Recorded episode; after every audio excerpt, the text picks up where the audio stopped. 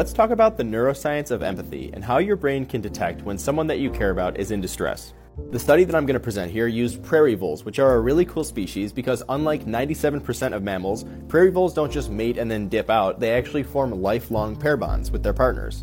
So, what they did was they took a couple, separated them for about 30 minutes, and during that 30 minutes, one of them received a series of foot shocks while the other did not.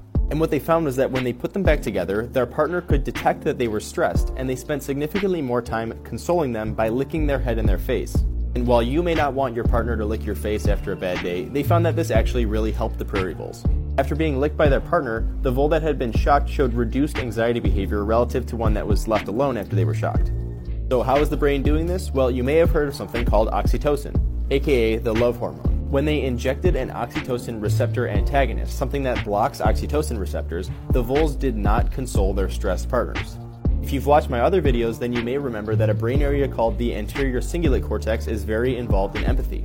Well, they found that brain cells in that area were activated when a vole was exposed to its stressed partner. And by blocking oxytocin receptors just in that one brain area, they could prevent them from consoling one another. So, what does this all mean? Well, one, we should all be more like prairie voles. Two, oxytocin is important for empathy. And three, you should follow for more neuroscience. Short Cast Club